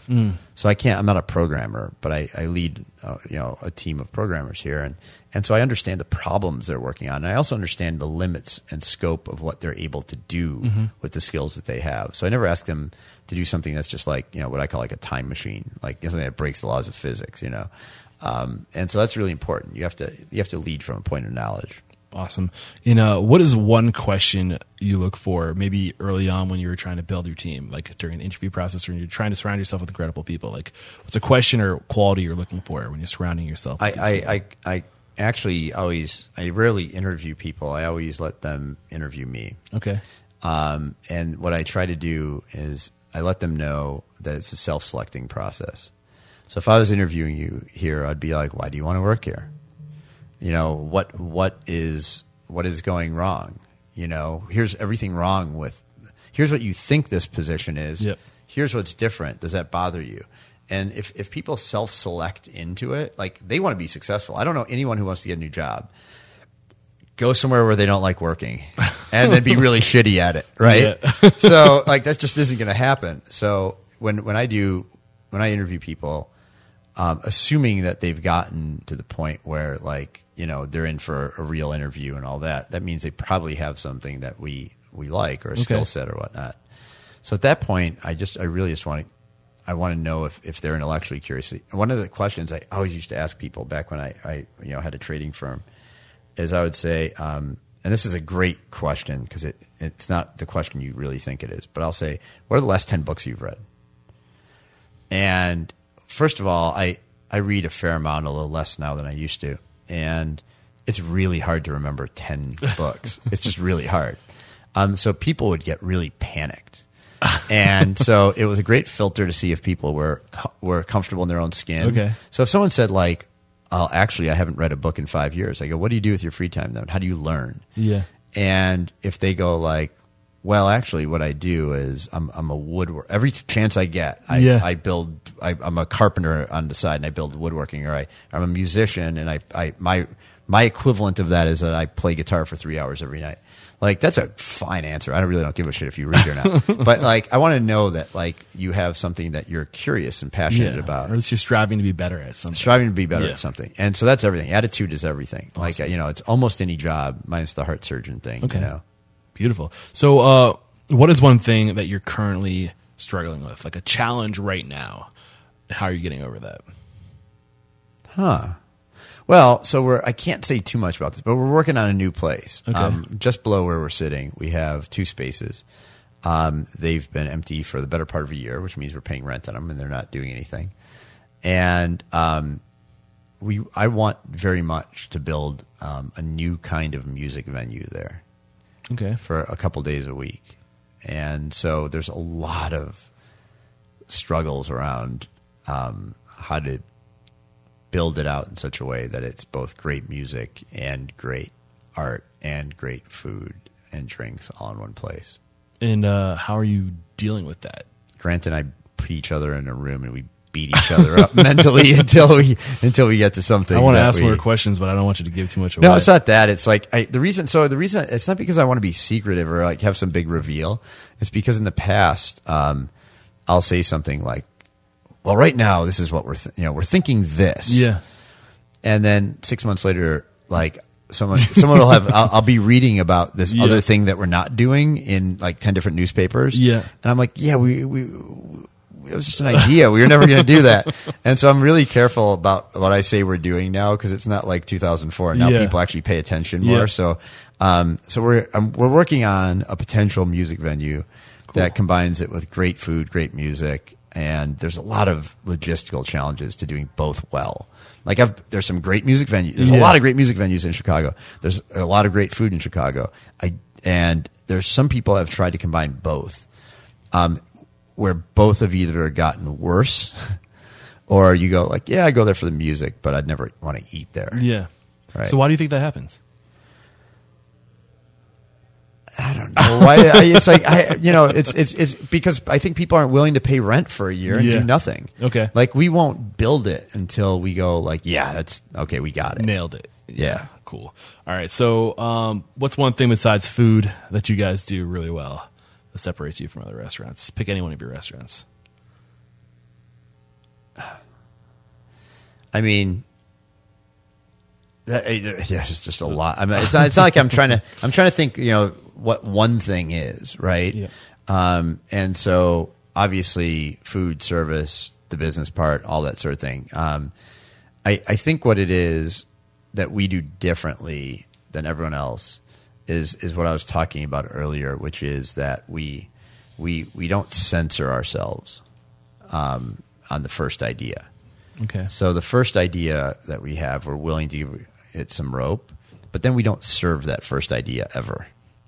So so you don't censor the first idea, but you have to get to idea number like iteration number twelve of idea number seven. You know. Okay. Um, we're we're very very very good about being patient with with stuff, um, and it doesn't see a customer until it's. I mean, we the the table plate concept at Alinea, Yeah. the dessert, was a year and a half in the making. Hot potato, cold potato took about nine months. Um, there's just like seemingly simple stuff takes a long time.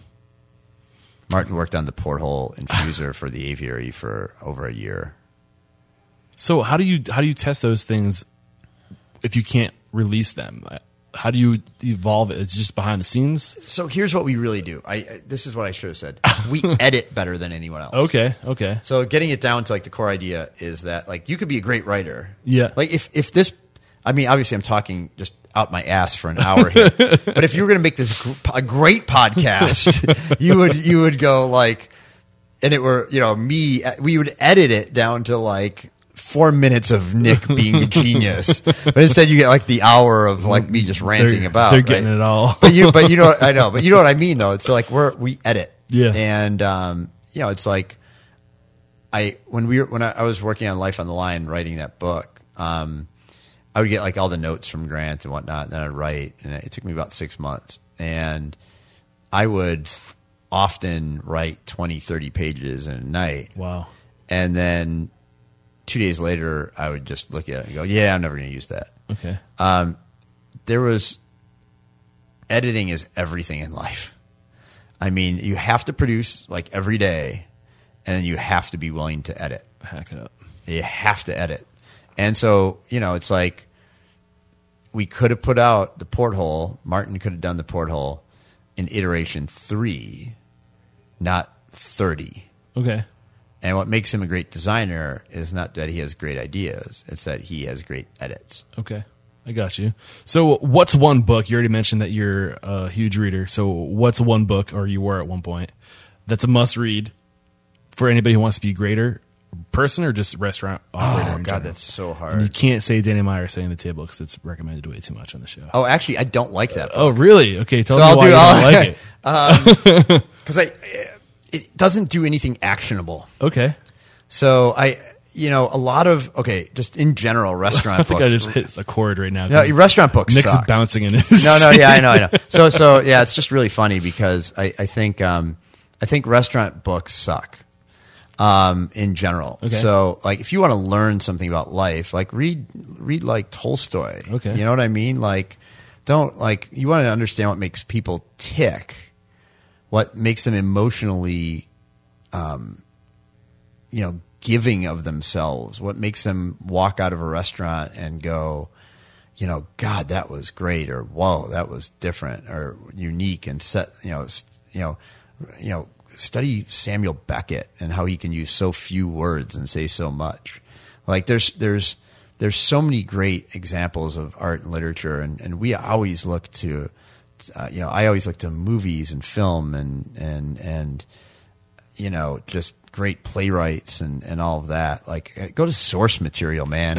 like, like fuck business books. Give me one book Uh, yeah. that we that I can put in the show notes to get people Uh, to cut I their know. teeth. I, I really so I, I can't because there's so many books. Like um, one of the most impenetrable books I've ever tried to read, and I've never gotten through it, is uh, Gödel Escher Bach, The Eternal Golden Braid. Okay. and don't use that because no one can actually read the book. It's not a readable book, but it, but it's like it's one of those things that it's like it's so brilliant and Okay. such such a work of genius. It has absolutely nothing to do with restaurants. Um, I, I highly um, I love uh, Fooled by Randomness um, which is um, an, I think it's Taleb, right? Um, he's the guy who did the Black Swan and whatnot. But Okay. Fooled by Randomness was is actually a quasi-ish trading book, but um, it's not really about trading. It's about how um, outcomes and probabilities are are non uh, non intuitive. You know, it's like if you ever take a statistics class, what you realize is that all, almost all statistics are completely the opposite of what human intuition is. okay. Um, so those are the kinds of books that I read. I never, I mean, I've read restaurant books and I, I, I genuinely want to throw them against the wall. Um, I think they're all shit. If you're opening a restaurant, do not read restaurant books. There, nobody actually gives you real fucking numbers either, which bothers the hell out of me. Yeah. So like when I was trying to build Alinea, like I would build, I, re- I wrote this little spreadsheet called the Universal Restaurant Calculator. Okay. Here's all you need to do. It's like 20 cells. Uh, it's like all you need to do is go like, how many covers am I doing tonight? what are my food co- you know what are my food costs what is my average revenue per customer per minute, not per you know you know what's my throughput of my restaurant, and I would model up different restaurants. So I would go sit down in a restaurant. I'm like, okay, I got 60 seats here. This guy's been here for like an hour and 20 minutes. I think he's almost done. like I, so I can, I could like model up a restaurant. And so when Grant used to work at the French Laundry, I modeled up the French Laundry and I, I came up with some numbers for it. And this is back in 2004. And Grant went like, "There's no way that that's right. Like that's just wrong. It's too high." And blah blah blah. Years, years, years, years later, we were having um, dinner with Thomas Keller at Meadowood. Okay. And I'm I I I.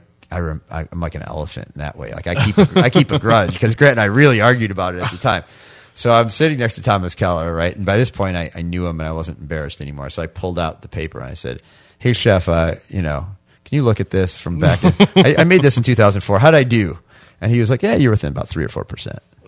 Wow. and it's not that hard but it's if but you can't get real numbers from anyone like anyone who wants like i i, I try on all of our blog posts and whatnot that i write to give away real numbers Okay. and it's not because i'm going like look at how fabulous we're Yeah. doing it's because a it's possible Yep. if you want to build a restaurant you can do it Yeah. like you want enthusiasm fuck yeah restaurant's great there are way worse ways to make a living than making 100 people really happy every night right Yep. but that requires a team of 30 or 40 people who at some point 10 of them are going to walk out the door for no apparent reason just because their, their life is moving in some different direction they're moving to cleveland next week tuesday Yep. for no reason like it's just going to happen it's Yep. the nature of the industry so it's going to require a lot of planning and a lot of pain in the ass stuff on your part but it's it's you know it's like dude who wants to be an accountant I mean, you're going to have to be an accountant too. Don't get me wrong. Yeah. Uh, You have to do that as well. But I don't want to be a full time accountant. You know. so um, yeah, I so many good books. But I Fooled by Randomness is a terrific book. Um, you know, and then just go to source material. Okay. You know. Awesome. I'll have those links in the show notes. This is episode 233. Head over to restaurantunstoppable.com slash two. 333 333 uh and okay one technology um that you're leveraging in your restaurant i kind of have an idea of where you're going to be going with this one uh that has had a huge impact in your operation Yeah, I mean, obviously we built that. Yeah. Um, but but so obviously Tock is is I spend probably eighty percent of my time building that at this point because Okay. all the stuff I'm just talking about with the numbers and all that sort of thing. Um, this is my way of kind of going like, hey, we built this for ourselves. I think it can help other people. in in your opinion who is Tock for uh Any any restaurant that wants to take reservations. okay So we have ordinary free reservations, um, and Tock starts at ninety nine bucks a month. I mean, it's not you know the great thing is is that we're cloud based. We're not an app, Okay. which means that you could be at your house right now, wherever you're listening to this, and you could be if you have a restaurant, you can use it right there. You open a browser and you use it just like you use Google Mm-hmm. Yeah. Drive or Gmail or, or whatever. Um, it should be as easy for your customers to use without downloading an app. Yep. You don't have to download an app to be on Amazon. Amazon does have an app, but you don't need to be on an app to use Amazon. And um, it should be just that easy. If you want to, if you want to book a restaurant, you should be able to do it right in Google, inside Google Maps without moving, which Tock can do. Um, so there's, it, we have an amazing team of people here who are thinking really, really hard on how to make restaurants better. And all of our engineers, even the geekiest engineers with PhDs and all that, who program in languages that you've never even heard of, like Elm and stuff, um, we make them work in restaurants. So not just like a day or two, like they go to not, and not just my restaurants, but they go to all sorts of different restaurants and they work the host stand, they work the expo station, they they see how restaurants use information, and then they come up with really cool, unique ways of doing that. Yeah. Um, and so a lot of the things within Tock are what I would call they're features, not products. But other people are selling them as products. So like we have a digital wait list. We have the ability to text message from the wait list. We have all those things. So those are just features in, in Tock. But yet people are selling those as standalone apps, which kind of blows my mind. Okay. And uh, one thing that I think is worth pointing out while we're on the topic of Tock, real quick, is just the fact that uh, so many people approach me asking me about uh, pop ups and how you know, how to go about just getting uh, Yeah. So you know that organized. And It- I, I've heard TalkWorks- Tock is great with pop ups. Tock works great for pop ups if you are a licensed business. Okay. I will say that. Uh, it's very difficult for us to process um, credit cards and pass along the money to you if uh, you actually have no business Okay. license. so, uh, so, um, and, and I would also suggest uh, when someone feigns food poisoning. Not that you've actually poisoned someone with food, but when they feign the food poisoning, Yep. if you don't have a business license, you are in a spot of Yeah. trouble as well. So lesson number one: get your business license Yes. before you do a pop up, and then And then call us. Yeah. Then email us at tockhq.com. Awesome. Um, so with all the knowledge you've acquired, if you could go back in time, back to 2005, you're opening your first restaurant, what's one piece of business advice you'd give yourself? Oh man, I you know we've had a pretty good run. I don't feel like I'm going to change much. um, I for me, it's that I spent about four years or five years keeping my mouth shut. And so I would go into Alinea, and because I wasn't a restaurant person, I would do the the marketing pieces, and I would I would do the accounting and all that. But I didn't try to start redoing any of our processes for until we open next. Okay. And and I, I think don't re- don't listen to the experts. You know, it's like an expert's just someone who, who just outlasted other people, you know, and, and times change. You know, it's like what we're doing now seems so weird and radical, but, um, you know, reservations have only been around 100 years. Like, you know, people used to prepay for reservations in the 19th century as part of room and board. Really? So it's like if you look at the history of restaurants, restaurants haven't been around that long. They're usually part of an inn. Like you know, if you were Yep. tra- a traveler, you'd you'd have to get room and board. Literally, you know, board was literally a board with food on it. Like, uh, you know, there's reasons that these are in our language, and so um, I just didn't question some of the managers and some of the professionals that we had, whether they were people that worked directly for us or people that we we hired to do accounting or this or that. And so um, what I learned was that a lot of the so-called experts just that's just the way they always done it. The one thing you're not allowed to say in our restaurants, if I say like, "Why are you doing that?" and they're like, "Well, that's the way we've always done it." That's not a reason. that's just the reason why you haven't thought about Yeah. it yet. So um, sometimes we ask people, "Why are you doing it that way?" Even though I know the answer, I want to make sure they know why they're doing it that way because I want them to think maybe they'll come up with a better way. Okay. So is there anything we didn't talk about today, Nick? That God, you, no, we're done. No, I'm just. I know. I, I mean, you know, this is all I, all I think about these days. Um, between uh, the restaurants we own, um, we're building an aviary in New York City right now, um, and another one here, and then Tock. Um, you know, within the building we're in right now, we have about 250 employees, and we're always just trying to make things a little bit better. But Okay. I will say this: at the end of the day, all of this is in the service of trying to make people happy. Beautiful. And so that's um, the thing that can get lost in me ranting about the business and all that is that I really, really love like just sitting down at a great restaurant, um, having like a passionate cook and someone who's really excited about what that cook's doing, bring it over to the table, drop it. Um, that's still not lost. Like I still feel really uh, great about that. And you know, you have a add in a great cocktail and a, a good, good bottle of wine. Mind you, the bo- I said bottle. Yeah, I like a good bottle of wine myself. Pinot, right? I'm a, yeah, I am. A, I'm a Berg Berg Pinot hound, um, and uh, you know it, it's it's a great it's a great business because you know we're all fortunate. Anyone who's out to dinner is fortunate enough to eat that night, and uh, still love what we do. So I wrap up every episode by having my guests call somebody out. That's how you got on my radar. Uh, our friends over at Lume called you out, uh, Chef Quaid. Oh yeah, and our girl over there, she goes by her her short version is uh, Vic, Ri, Ronnie. I think is what she likes to be called. Yeah, yeah, yeah. Victoria. Or, I can't remember. yeah. The Lume guys, that, that, that team is awesome. Yeah, they are incredible, and uh, they called you out. Uh, I think uh, you've been called out a few times, but who do you admire? Who would you want me to get on the show to to be a guest mentor to shine light on the industry like you've shined light on? Well, us? I don't know if you've had Guidara yet. I have not. Okay, so so Will, Will and I see things a lot differently than each other. Um, and mind you, we're friends, and and and he's an investor in Tock, and he uses Tock and all that. But um, Will is the consummate modern hospitalitarian. Okay. if that makes sense.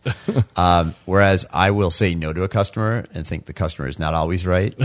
Thus, why I don't really like setting the table very much Okay.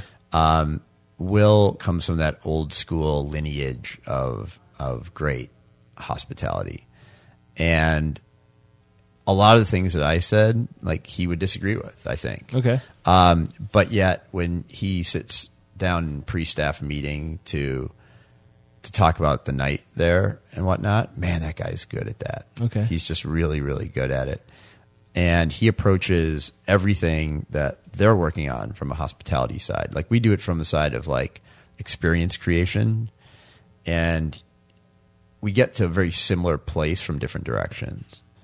So I think he's a great person to talk to. All right. Will, look out. I'm coming after you. And let the folks at home know if they want to learn more about Tock, if they want to connect, uh, what's the call to action? How can we connect? Uh, you can go if you're a restaurant. Go to uh, triple dub www.tockhq t o c k h q dot com, and if you're a consumer, you can go to tocktix t i x dot com. All right. So this is restaurantunstoppable.com slash 333.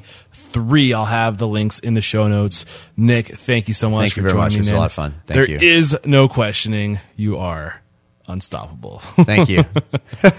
Cheers. Bye. Wow, uh, that was pretty intense. I don't know about you guys, but I, I feel like this episode went pretty well, if I do have to say so myself. Maybe except for that part in the beginning where I mess up both Nick and Grant's last names. I swear to God, I watched videos before recording to make sure I was saying it right, but apparently I still butchered those names. This is one thing I'll never be good at. Uh, but man, so much great content in today's episode. Uh, it's clear that Nick is just an extremely intelligent man, so well spoken, and I'll be honest. When he started talking about those numbers and uh, just averages and algorithms, uh, you know, was it al- algorithms, but whatever he was talking about, uh, it was slightly over my head. I hope you guys are able to keep up. Uh, and you know, he just an incredible mind, you can tell. Um, and just some other real key takeaways is the whole idea of just challenging reality. Don't settle for the way things are just because that's how you were taught. Really, constantly try to improve things. Constantly try to look at situations through a different lens and to really ask yourself why are we doing it this way? Is there a better way to be doing things? Can we you know can we be more efficient? What, what can we do to make this situation better? And you can tell that nick has that curiosity. He's constantly challenging uh, the status quo and you know beautiful things can happen when you're just constantly trying to improve and be a better version than you were the day before.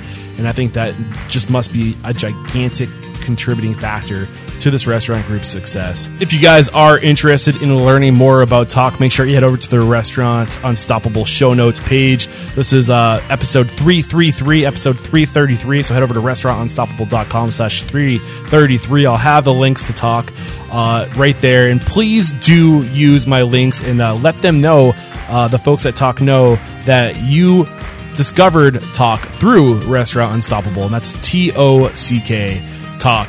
Um, great company, uh, really changing the way the industry operates uh, for the better, in my opinion. They're, doing great things to really help restaurant owners get the most out of their businesses. Uh, I think Nick made that pretty clear today.